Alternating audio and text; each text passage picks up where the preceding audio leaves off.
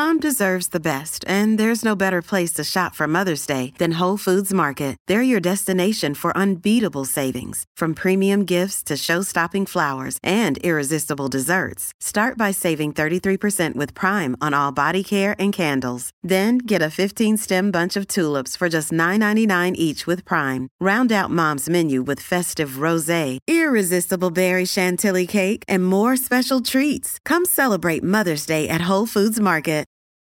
Your brain needs support, and new OLLY Brainy Chews are a delightful way to take care of your cognitive health.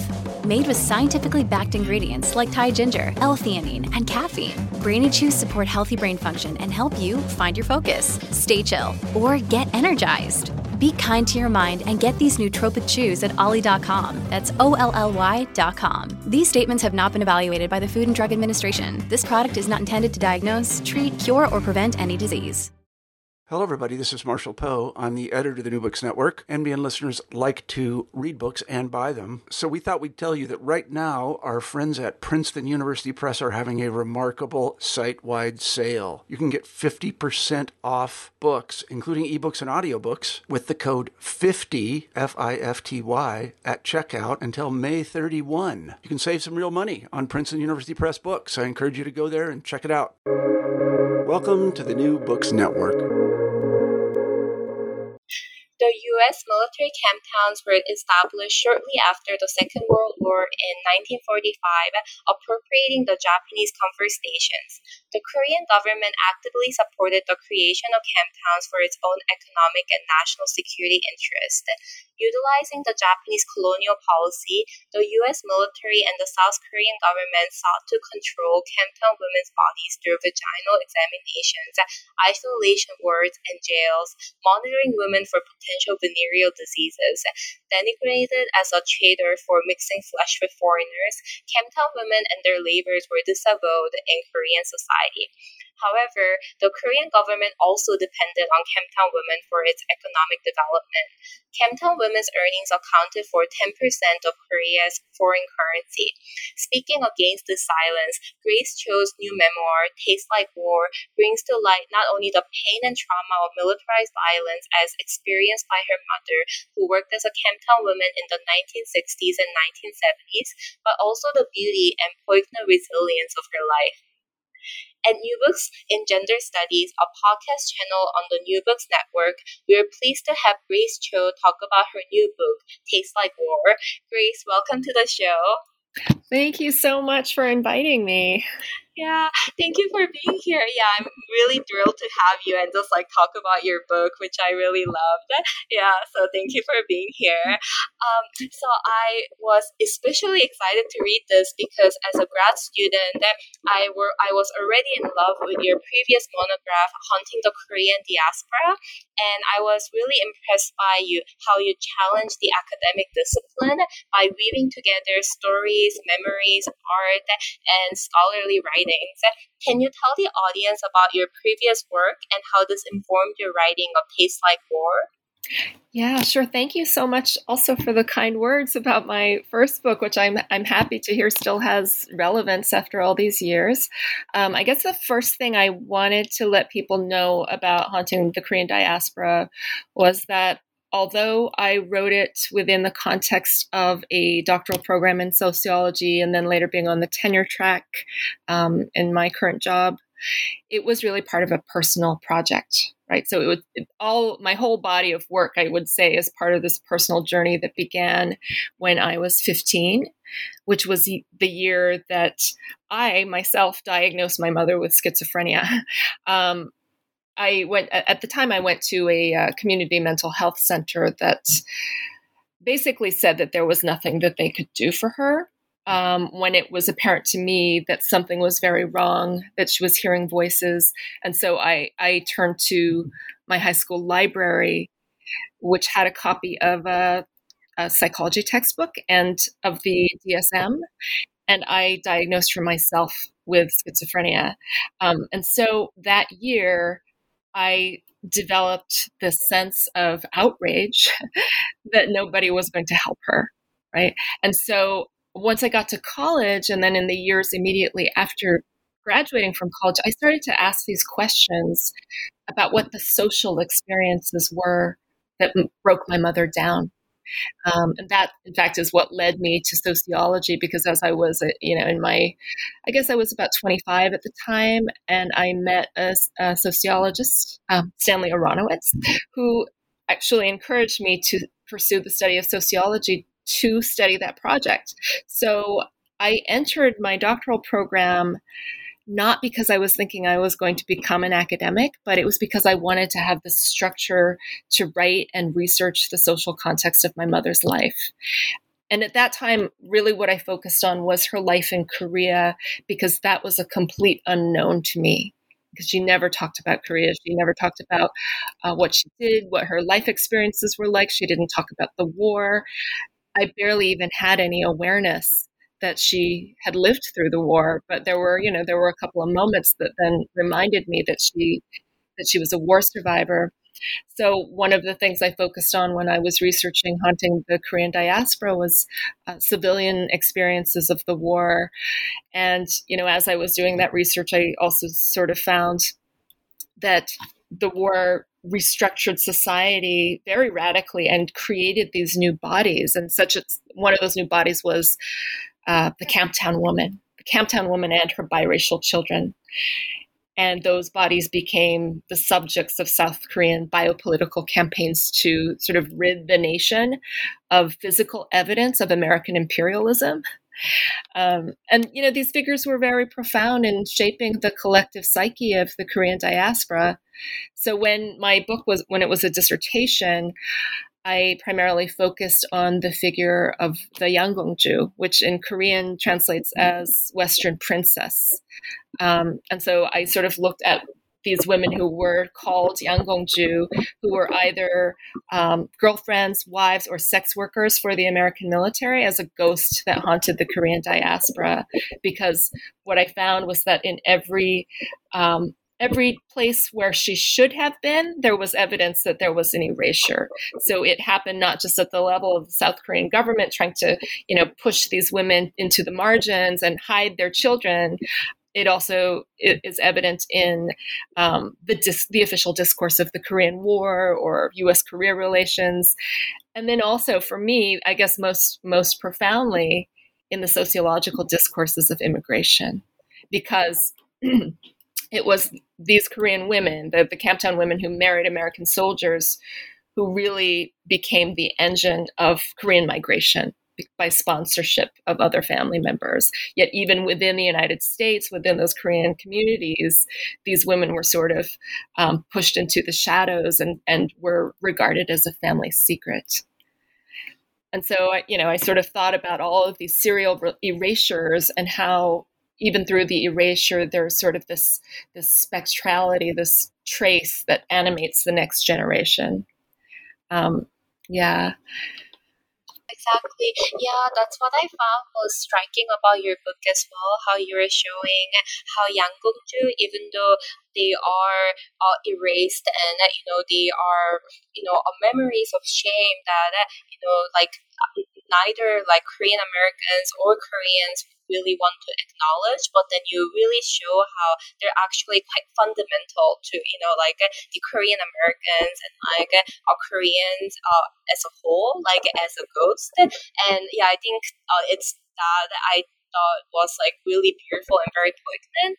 Um, and that really ties like nicely to my next question, which is um, you write in the prologue how you decided to write Tastes Like War or to come to terms with your mother's death, like how you were talking about how it was a very personal project, like both haunting the Korean diaspora and Tastes Like War, because haunting the Korean diaspora was not enough.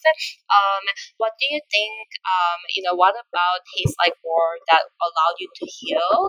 And how did you decide on the genre? Because it's like part memoir and part sociological investigation. And then, um, you know, linking it back to you know uh, your um, you know your really wonderful point about how especially like uh, Yanggongju are missing in sociological discussions about immigration.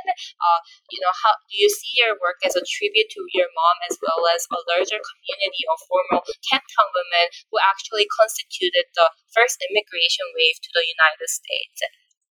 Okay, wow, that's so there are a lot of questions there to unpack. So so just please remind me if there's some if I don't get to one I, and you could you can sort of repeat it so that I could uh, remember to work that into my response. Um, yeah, you know, I really thought of my first book as a tribute to the larger community of Camptown women.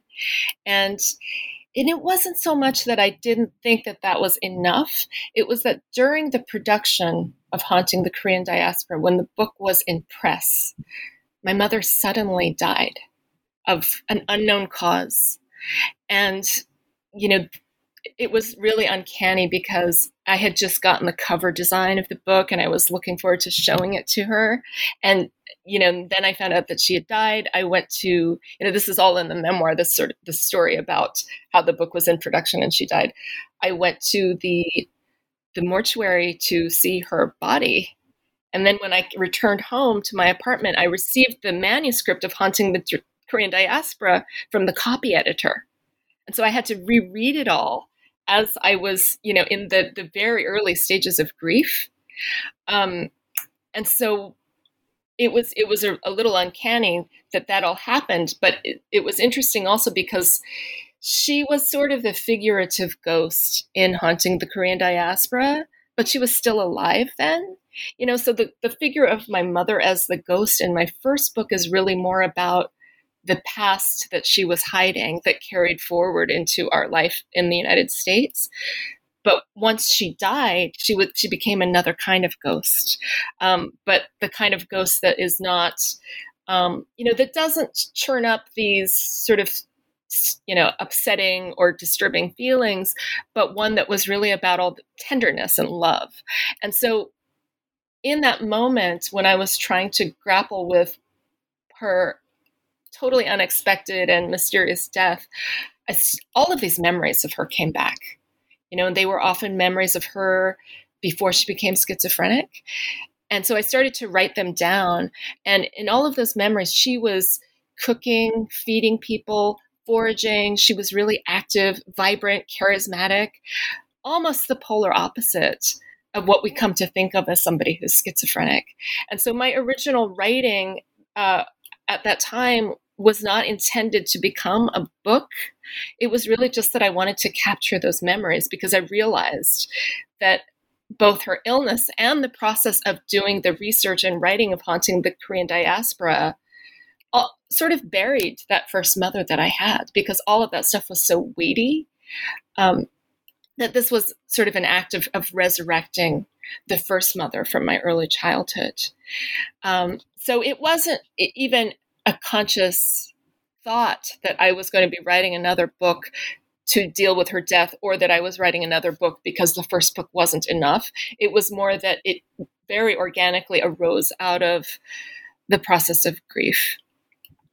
And yeah, and I know, I, I mean, I guess to your question about healing, what was it about it that allowed me to heal? I, I, guess I want to start by challenging the idea of healing. um, and I don't think that you're necessarily using it this way, but I think in the US, we sort of have this discourse around healing that I find very problematic because it often suggests a sort of closure when in fact grief doesn't work that way. You know it's not that you simply get over your grief which would seem to be you know the the demands that others were making of me at the time or even as i was doing the research prior to my mother's death to get over the trauma.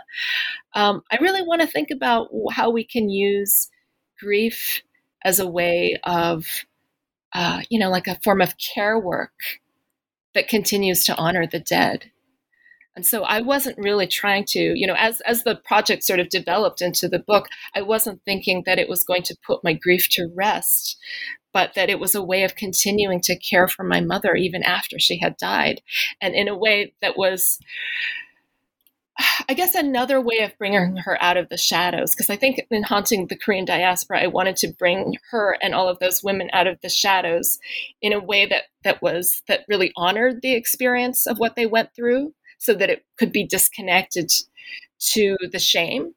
But I think for my second book, I wanted my mother to be seen in this larger way as somebody who who wasn't just a stereotypical psychotic, right? Somebody who had this life before that, who and who had a lot a lot of capacity to do these amazing things. Um, she was a really talented and charismatic person, and she also really liked attention. You know, like she had these dreams of becoming a singer or um, some sort of performer, and so for me, it was also a way of of sort of showing her to the world. Um, and I think you know, somebody asked me at a recent book talk what I think she would have thought of this book. And I, I think that she would have loved the attention because I've gotten some really interesting feedback like, oh, wow, you know, your mom was amazing. And, you know, she was, your mom was my hero. And so I try to imagine her sort of basking in the glory of that. Mm, yeah, exactly. Wow. Yeah, it's really beautiful. And I really resonate with that too because, like, in a way, um, overcoming grief or like you know this like linear model of illness that we have in the states where we just recover and that's like final.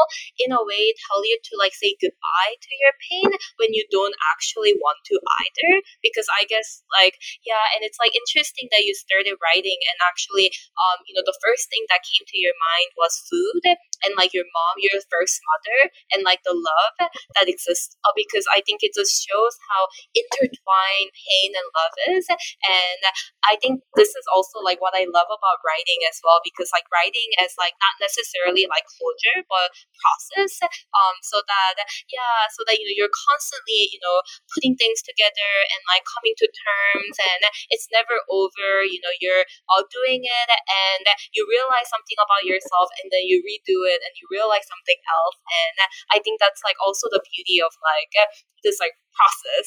Uh, yeah, yeah. So I'm, yeah. So I'm really glad that yeah, um, yeah, you pointed that out, and also I just wanted to say that I also loved your mom, and I think my, yeah.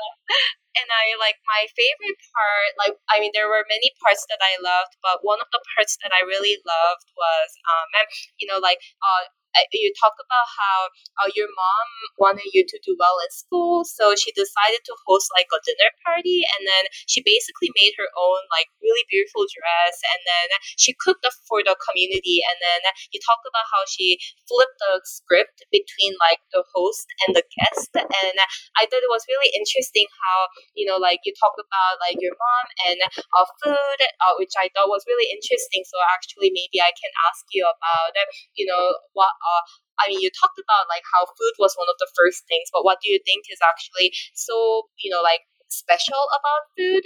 Um, and you know why it's it kind of gave like this like a sense of like empowerment and like illustrates so much about your first mother? And also like what was it about food that was also kind of subversive, you know, because like with foraging too, you know, she was also feeding the community with what she got. So in a way, she was helping people to survive as a foreigner, you know, when she was uh, being, you know, an outcast in the society, she was also such an integral part. So yeah. Yeah, exactly. um, yeah, I mean, there, food is a really important theme in the book.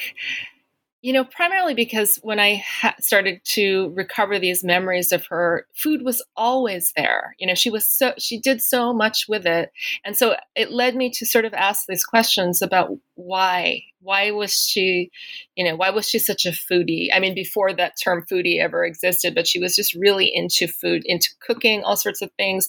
Um, we just had massive quantities of food in my house when i was growing up and she would make these really elaborate meals. And so from that aspect of it i think that that was about reminding herself that she had transcended where she came from right? So she was a, ch- a child during the Korean War. Um, I have a chapter in the book where I write about her, the one war story she ever told me before my asking. And that was about how she had become separated from her family and survived for, she said, three seasons on rice and kimchi as a nine year old child, you know, away from her family, sort of not knowing where they were or if they were still alive, um, and basically starving. And so, also, as I was doing research for my first book, I read a lot of oral histories from Korean War survivors who talked about how they survived off of going to the American military bases and buying bags of garbage that that had like the leftover scraps of the food that the the American military personnel didn't eat, like half-eaten hot dogs and hamburgers that were mixed up with like cigarette butts and uh, used napkins and things like that. So I also imagine my mother doing that, right?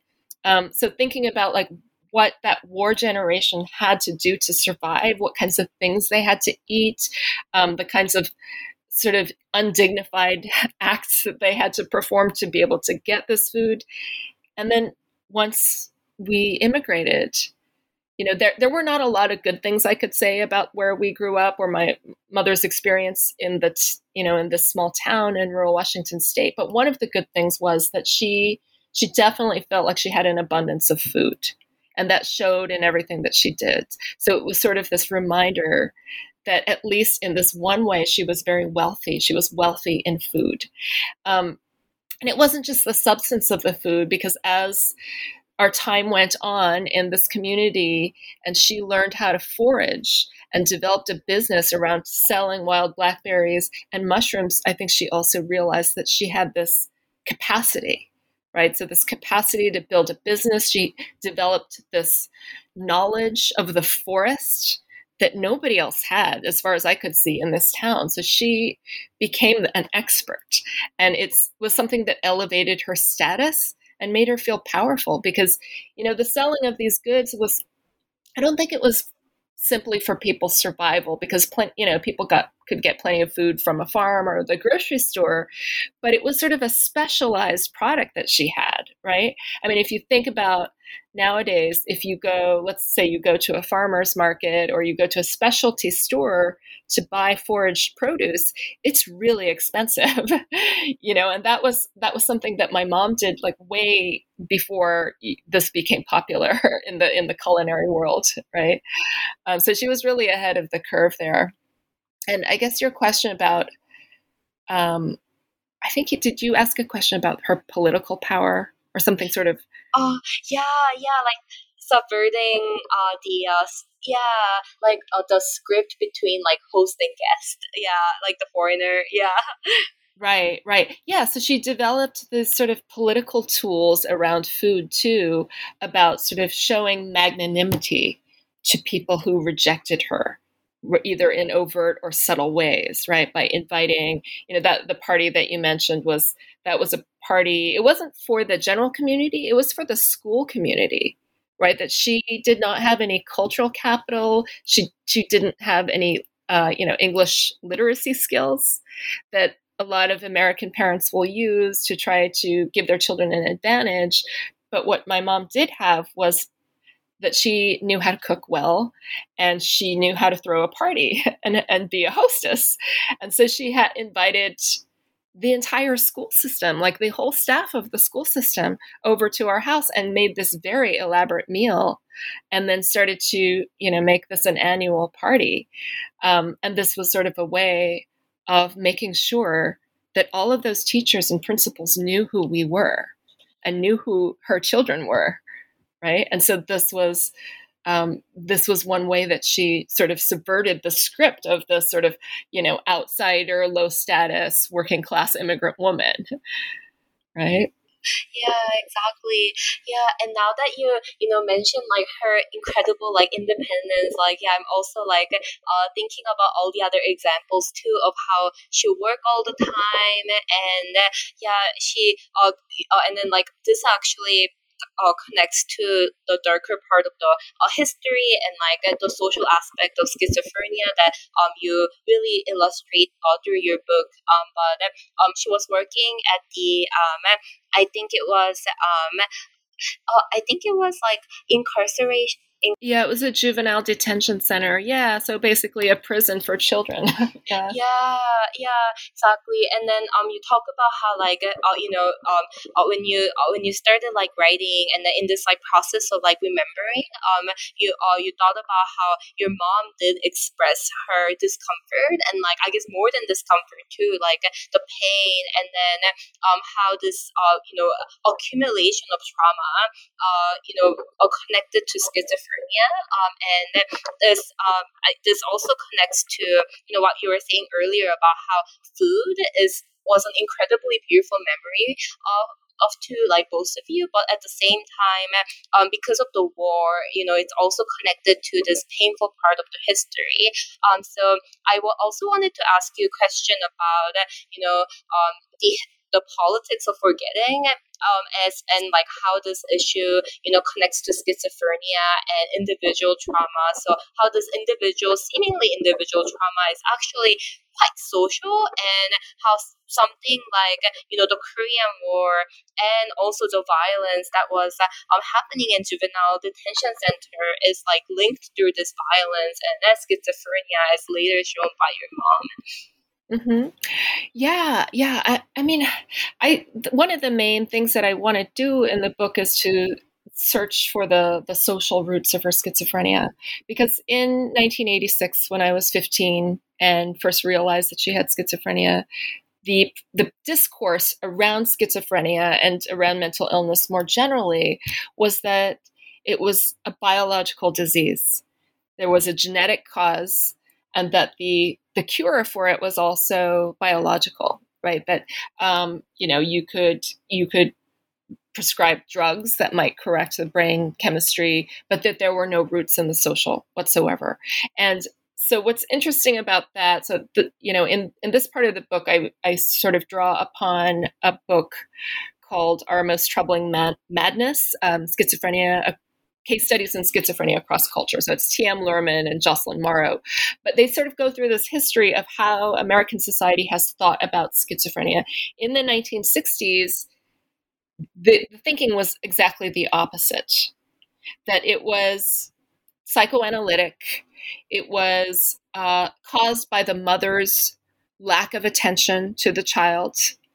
And then by the 1980s, this had completely flipped to erase all of the social partly partly because of sort of trying to compensate for blaming the mother but also because of the rise of the, the pharmaceutical industry. Um, so there's a forgetting in there that we once thought about schizophrenia as something that was social.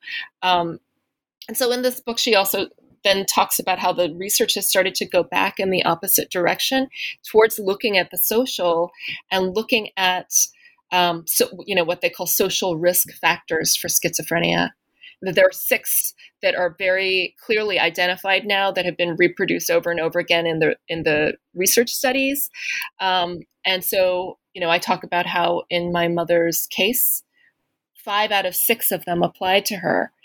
And some of them are a little bit more obvious, right? Such as sexual or physical abuse during childhood or during youth that that one we often tend to assume that if that's happened that might lead to a poorer mental health outcome but one of them was immigration right and so in our stories about immigration we usually sort of um, focus on the success stories. There, there's just no shortage of immigrant success stories.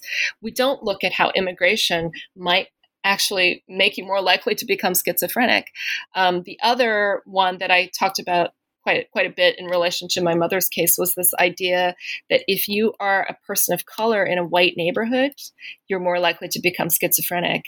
And not only that, the fewer people there are of your kind in that white neighborhood, the more likely you are to become schizophrenic. So, you know, in in my family's case, when we moved to this town in rural Washington state in 1976, we were the only immigrants the only Asian people, the only people of color, you know, and so my mother was sort of navigating all of this um, by herself, sort of completely isolated in that environment. Um, yeah, and so there is quite a lot of the social, and I, I really want to suggest that schizophrenia is more of a social disease than it is a biological because let's say you take away all of those social risk factors, um, will you know what are the chances that that person would have a perfectly fine outcome, right? Yeah, exactly. Yeah, yeah. I, I, I was really pained to you know read your experience uh, growing up in Chehalis, uh, Washington. Uh, I think yeah, and then like also of your mother too. Um, because I I also grew up in a largely white town. Uh, I I uh, immigrated when I was an elementary school student, um, and I was actually bullied. And then for a long time, I internalized it as my fault. But then thinking back, like I remember this like one incident where this girl was like, oh, like because I was speaking Korean to someone, but there was no Korean in my school, so I don't know if I was calling or something. But then yeah, but then she was basically like, oh, like oh, stop speaking that dirty language or something. And then, um, yeah, so I think looking back, you know, a lot of it was racialized, but when you're young, you don't think about it. And yeah, I was really struck by how, you know, like you also mentioned in the book how you could, you, you didn't, like, no one really noticed your mom's schizophrenia because, um, yeah, because like it did feel like everyone, like, was persecuting you you know like it it did yeah because you know oh you were the only asian and you know you talk about like other you know asian families that come and go and then also the adoptees which also show this like complex you know history of you know the militarization um, and transnational um, yeah like the, the history that links like the US and Korea through its like military complex and um, yeah so I, I, I was thinking a lot about that too when I was reading your book and uh, yeah mm-hmm. yeah um, yeah yes I mean for sure I think that those those instances of being bullied you know I think that when that happens over and over again these these are parts of uh, you know part of that equation around immigration being a social risk factor for schizophrenia yes because you do internalize it and it's this this constant stress. Um, yeah and as you were saying the the things that the first signs of my mother's schizophrenia were things like paranoia saying that people were persecuting her.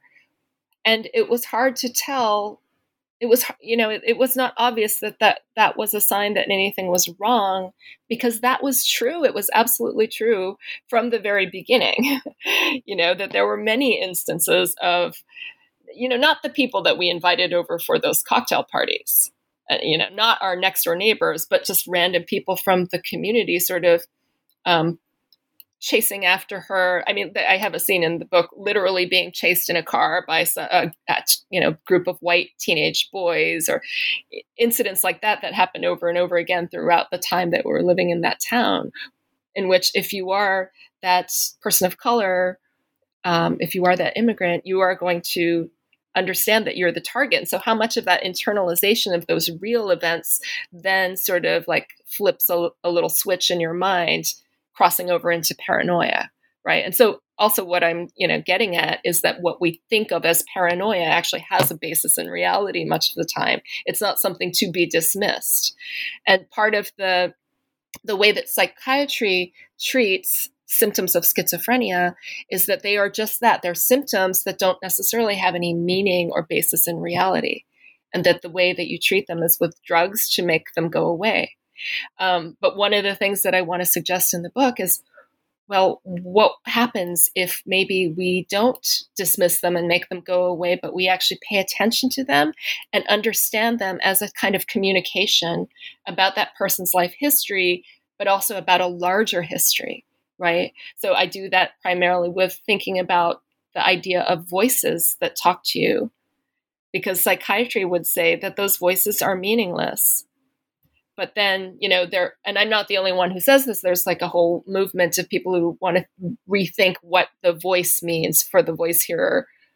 The voices are trying to tell us something. And in my mom's case sometimes those voices were talking about korean history the history of us imperialism in korea. So as i started to listen to them it gave me leads. You know it wasn't that it those voices ever told me a coherent story but they were clues about what I should be researching.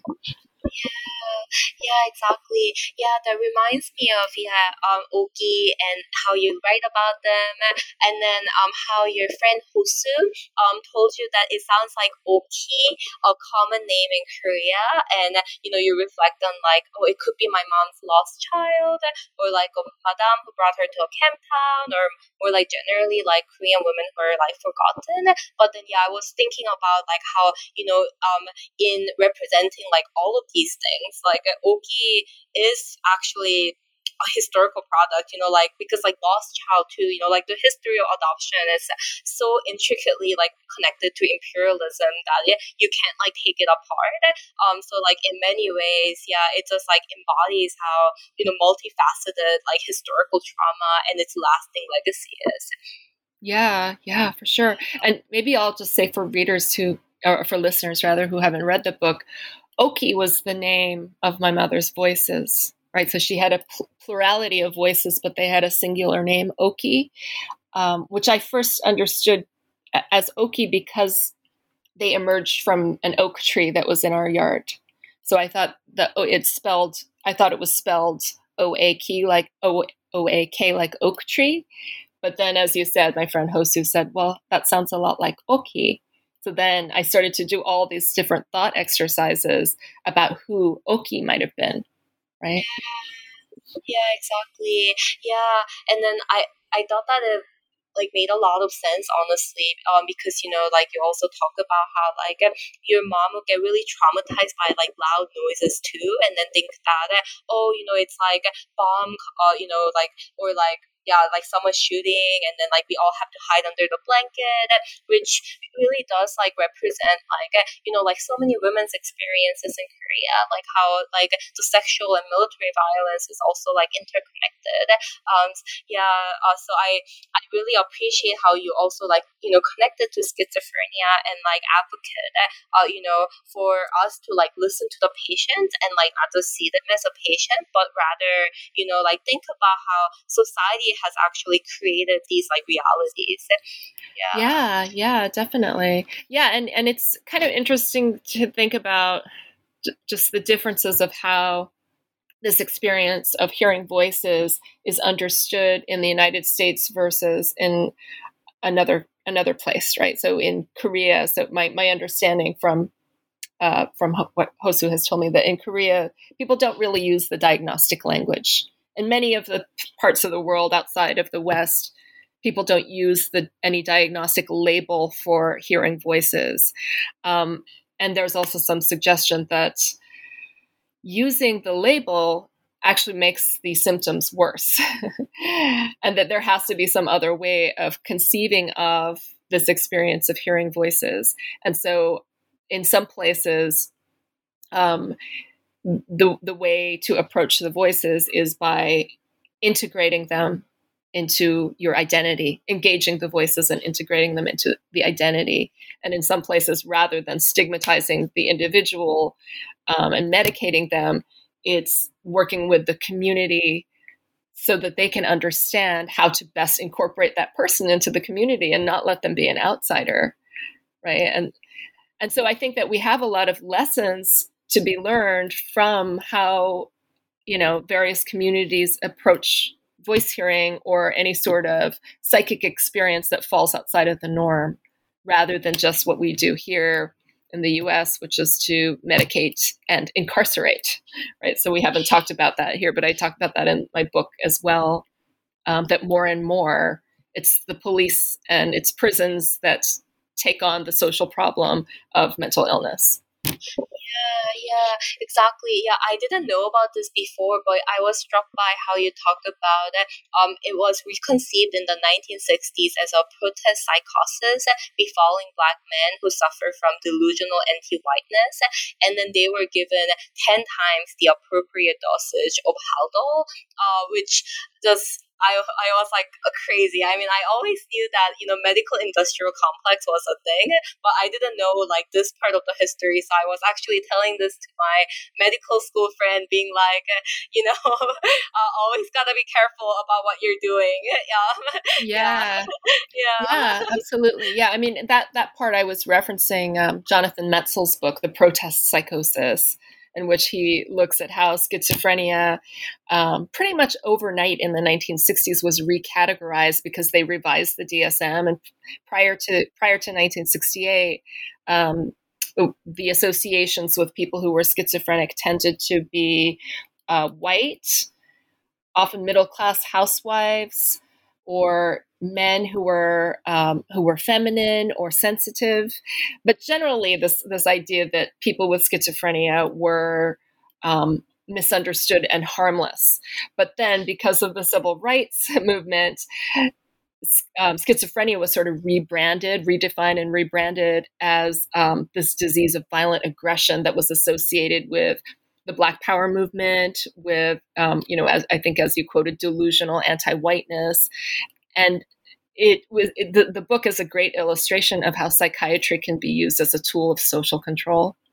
Yeah, yeah, social control and also like profit for the medical industries as yeah. well.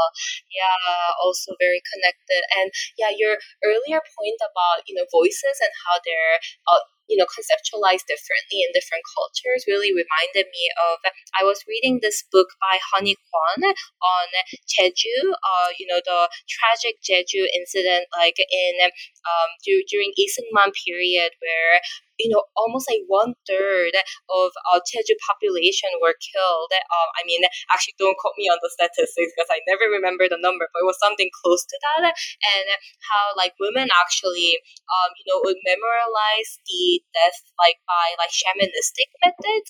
Um, so uh, you know, kind of like calling, uh, you know, at their spirits, you know, for their spirits, and like also invoking like that history and how you know because like um apparently in Jeju like almost all families like have lost someone from that you know historical yeah tragedy um so uh, yeah like this you know rethinking voices is like also making me think about how yeah in different culture actually like you know utilizing these voices maybe utilizing isn't a good word but maybe like conversing or like harnessing their power and like talking you know through them, you know, back to the historical past is actually like a way of coping.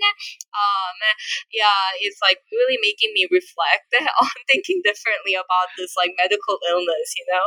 Yeah, yeah. yeah. No, I, I love that idea definitely especially with with jeju or any place where there is like such a large scale haunting right and so much of the world doesn't even know about what happened in jeju and i don't i don't even know how um, you know how knowledgeable Koreans are about it, right? I think it's also been somewhat of a repressed history there, right?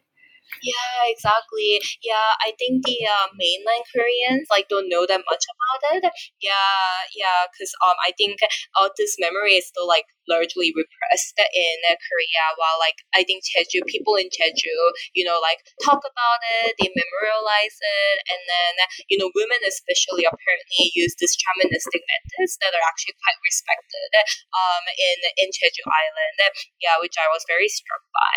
Yeah, um, so yeah, this yeah, so this is like I feel like such an important point that I wanted to uh, just like bring it to the uh, radar of the uh, you know, listeners as well. Yeah, that's Yeah, yeah. Um, and this is like switching gears a little bit, but then I also wanted to talk a little bit about your father too, um, because um, I thought that uh, you know, the relationship that you highlight was actually uh, really interesting.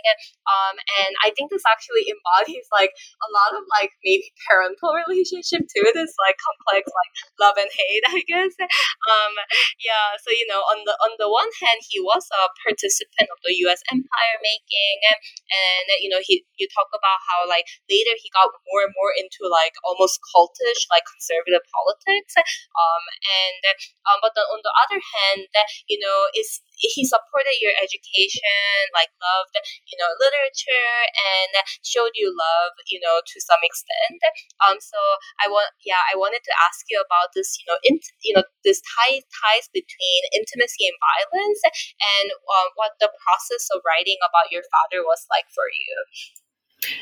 Yeah, I mean, like you said, I think it's pretty common for there to be a ties between intimacy and violence. I mean, not, not necessarily physical violence, but if you think of the whole spectrum of violence psychic, you know, symbolic. Like a lot of that operates within these uh, these intimate relationships. So I think intimacy sort of, you know, enables that that to come out a lot more.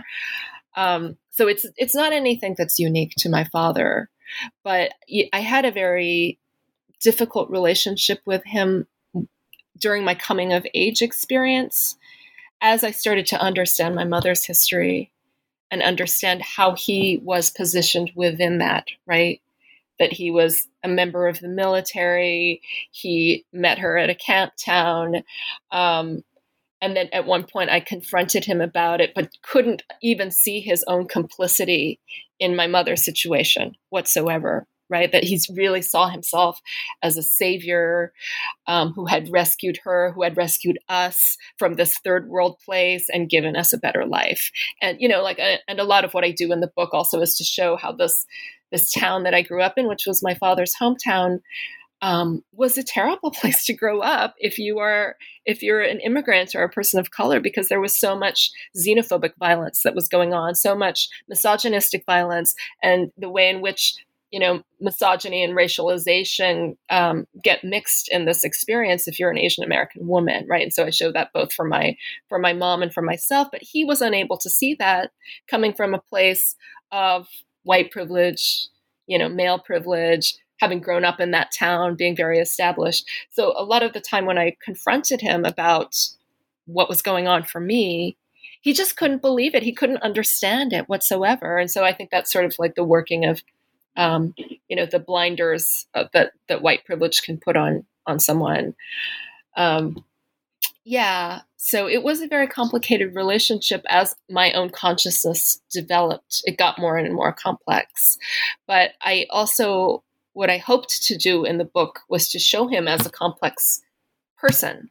Even though i didn't he doesn't get a lot of space on the page. And in fact, I had a whole chapter that was just about him, but that got edited out of the final version of it, just because it seemed, you know, his story was a little bit too peripheral to to the story of my relationship with my mom.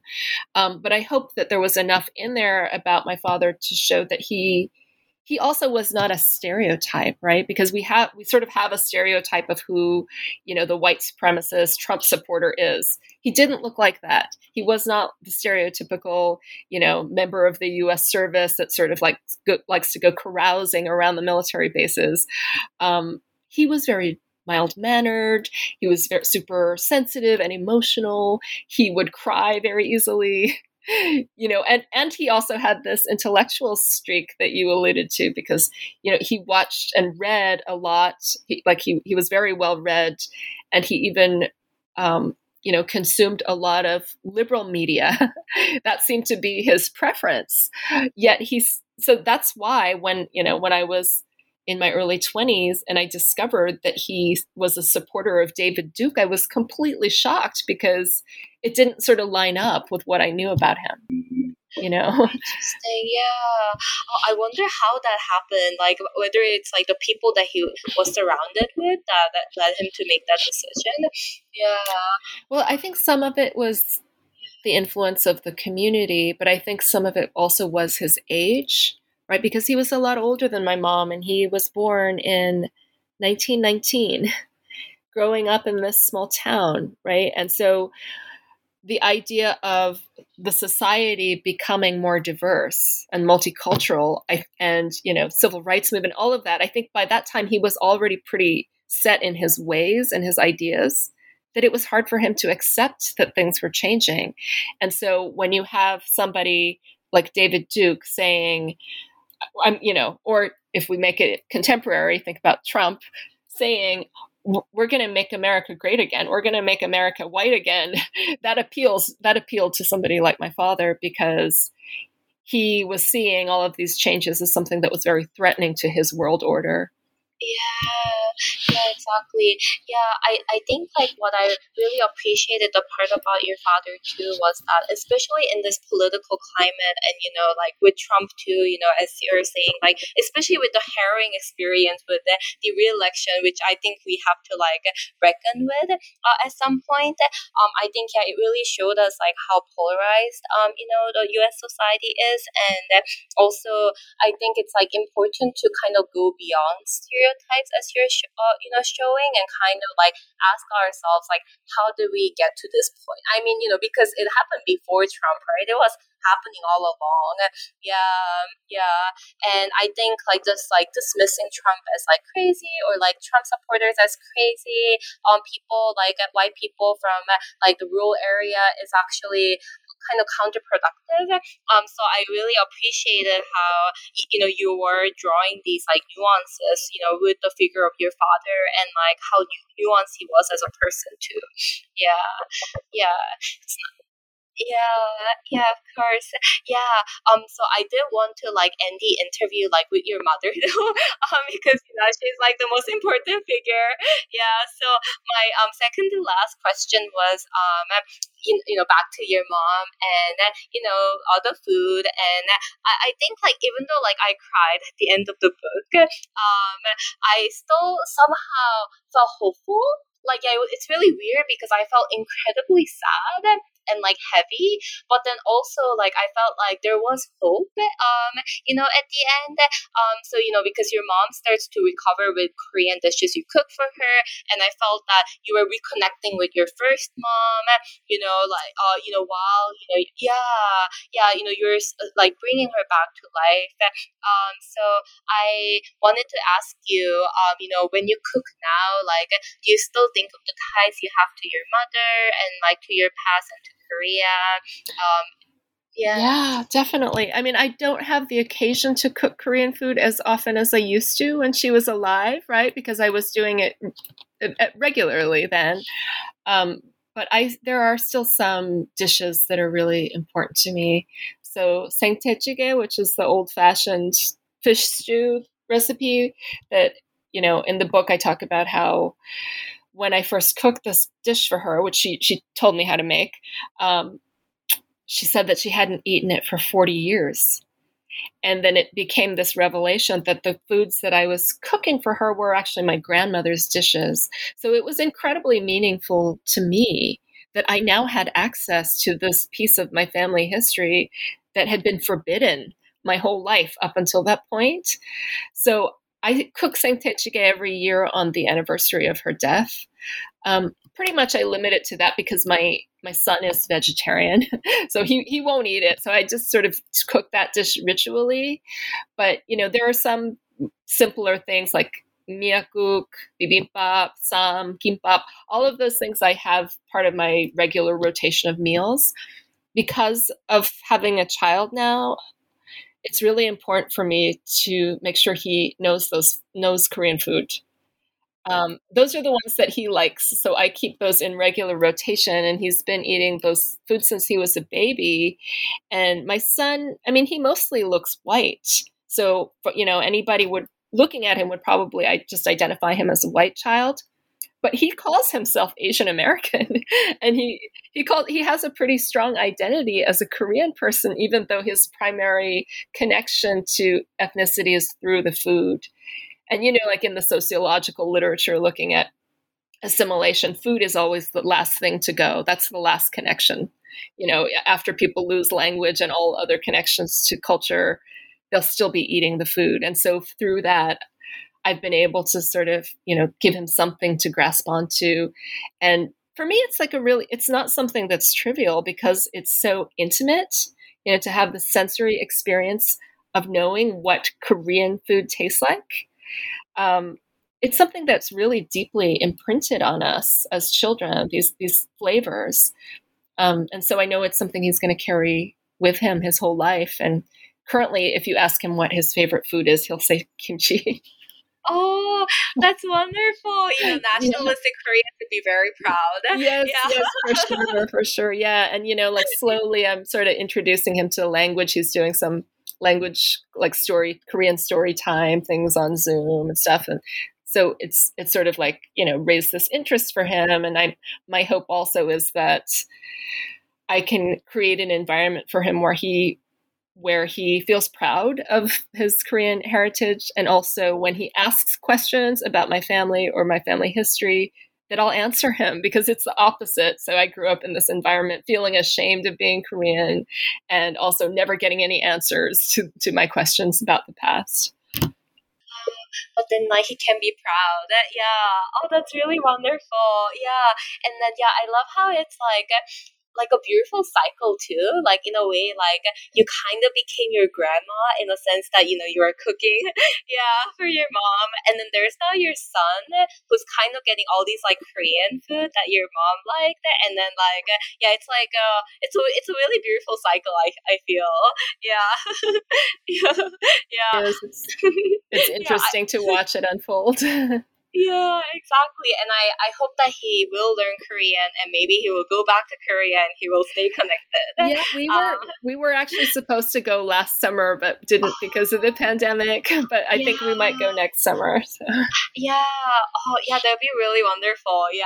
Yeah. Korea's like hot in the summer, but it's like such a fun yeah. place to be. Yeah. yeah. um and yeah, we are, you know, nearing the end of um, you know the podcast, but then there is the traditional final question that I would love to ask you, which is what is the new project that you're working on right now?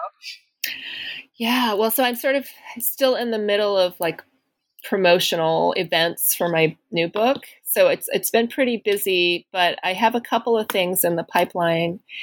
One is that I've been co-editing a book about it's called uh, "The Children of the People," writings by and about CUNY students on race and social justice. So I'm doing that with my colleagues Rose Kim and Robin McGinty.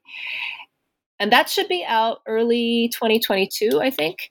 And um, also, I, you know, like the, the experience of writing this memoir and thinking about my adolescence when I felt so disempowered sort of inspired me to think about writing young adult young adult fiction or maybe children's books. So I think that's maybe one of my next projects. Yeah, yeah. I actually always wanted to do that too. And I do think that representation is like really important. Um, so yeah, I hope that like uh, children can encounter your uh, book and then like actually feel empowered by it and then um, imagine that they can write to and then you know be in a place that you know you are in and yeah and stuff like that. Yeah yeah yeah. Oh that's that sounds really amazing. Yeah th- thank you again for uh, you know this like this wonderful like podcast. Like you know i had so much fun that like time just flew by. Yeah. Yeah thank yeah. you so much. It's been a pleasure talking to you. You're a great interviewer. Yeah. thank you. Oh thank you. Yeah. Oh thank you grace